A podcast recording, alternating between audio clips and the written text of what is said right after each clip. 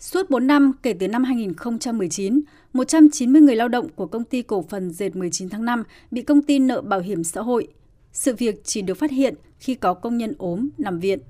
Anh Nguyễn Dương Dự ở huyện Duy Tiên, Hà Nam làm việc cho công ty này từ năm 2018 đến năm 2021 cho biết. Mình à, vào làm công ty cổ phần dệt 19 tháng 5 từ tháng 10 năm 2018 đến à, tháng 5 năm 2021 thì mình nghỉ việc. Nhưng mà công ty không đóng cho mình một tí bảo hiểm nào. Thời gian vừa rồi mình gọi điện cho phòng hành chính nhân sự, người ta bảo là cái là chưa đóng. Mình sau đó là năm 2021 thì mình đi xin đi làm một công ty khác nhờ gọi điện để đòi cái, cái bảo hiểm để mình chốt của công ty sau này này trả cho mình quyển sổ bảo hiểm là đóng cho mình 2 tháng bảo hiểm của năm 2018. Cùng chung hoàn cảnh, chị gái của anh Dự cũng làm việc cho công ty dệt 19 tháng 5 và chỉ phát hiện công ty nợ bảo hiểm xã hội khi chị nằm viện.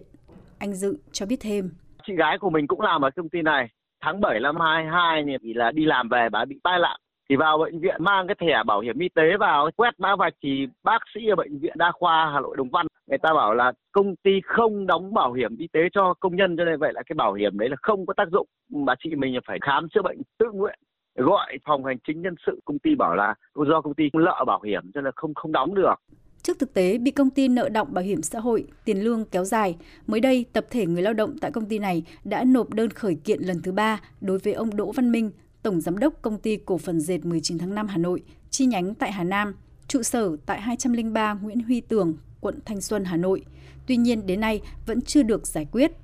Thống kê của ngành bảo hiểm xã hội Việt Nam cho thấy, giai đoạn từ năm 2018 đến năm 2022, cơ quan bảo hiểm xã hội kiến nghị khởi tố 382 vụ trốn đóng bảo hiểm xã hội nhưng chưa vụ nào bị xử lý, trong đó 186 vụ bị cơ quan điều tra xác định không khởi tố vì chưa đủ yếu tố cấu thành tội phạm.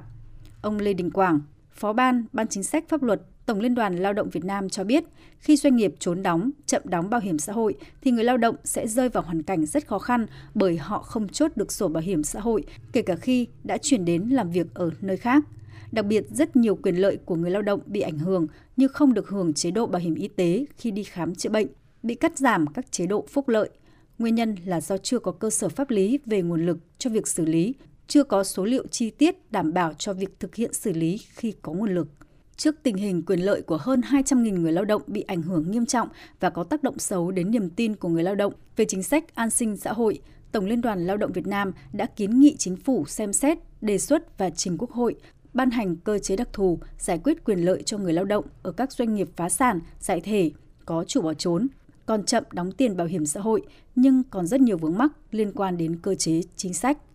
Theo ông Lê Đình Quảng, về lâu dài, cần phải sửa luật bảo hiểm xã hội, tăng cường các chế tài đủ mạnh cho hành vi trốn, chậm đóng bảo hiểm xã hội. Sửa đổi cái hệ thống pháp luật về an sinh xã hội, nhất là cái bảo hiểm xã hội, bảo hiểm y tế, bảo hiểm thất nghiệp. Trong đó phải chú trọng tăng cái tính công khai minh bạch, tăng cái chế tài xử phạt để đảm bảo cái tính răn đe. Và thứ ba là phải tăng cái trách nhiệm của các cái cơ quan quản lý về bảo hiểm xã hội không để cái tình trạng là doanh nghiệp mà chậm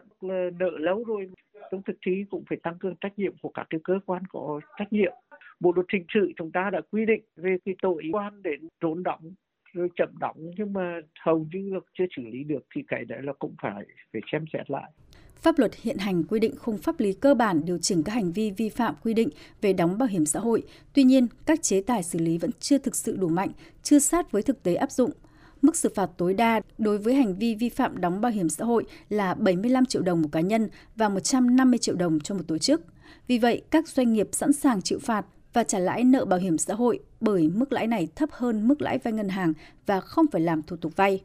Hoặc đối với quy định ngân hàng có thẩm quyền trích từ tài khoản tiền gửi của người sử dụng lao động để nộp số tiền chưa đóng, chậm đóng và lãi suất của số tiền này vào tài khoản của cơ quan bảo hiểm xã hội cũng không khả thi. Trước tình trạng nhiều doanh nghiệp gặp khó khăn trong sản xuất kinh doanh, xuất khẩu đơn hàng đang diễn ra ở nhiều tỉnh thành phía Nam, ông Nguyễn Văn Lâm, Phó Giám đốc Sở Lao động Thương binh và Xã hội Thành phố Hồ Chí Minh cho biết: Tham gia cùng với Bảo hiểm xã hội thành phố thì hiện nay à, chúng tôi đang có nhiều cái biện pháp vừa tuyên truyền rồi vừa sử dụng các một cái công cụ của chính quyền kiểm tra đôn đốc nhắc nhở. Và đặc biệt là chúng tôi chú ý đến những cái doanh nghiệp mà còn nợ động bảo hiểm xã hội mà đang có khó khăn về thị trường về hoạt động sản xuất kinh doanh thì chúng tôi sẽ chú ý để để để cùng với bảo hiểm xã hội thành phố và các cái địa phương một mặt là lo cho người lao động một mặt là tổ chức động viên với các cái giới chủ doanh nghiệp phải thực hiện tốt cái chính sách bảo hiểm xã hội để giải quyết chế độ chính sách cho người lao động Mới đây, Bảo hiểm xã hội Việt Nam đã gửi công văn đề nghị Bộ Lao động Thương binh và Xã hội có giải pháp phối hợp chặt chẽ với cơ quan công an, kiên quyết xử lý những đơn vị cố tình vi phạm chính sách bảo hiểm xã hội nhằm đảm bảo quyền lợi an sinh chính đáng cho người lao động.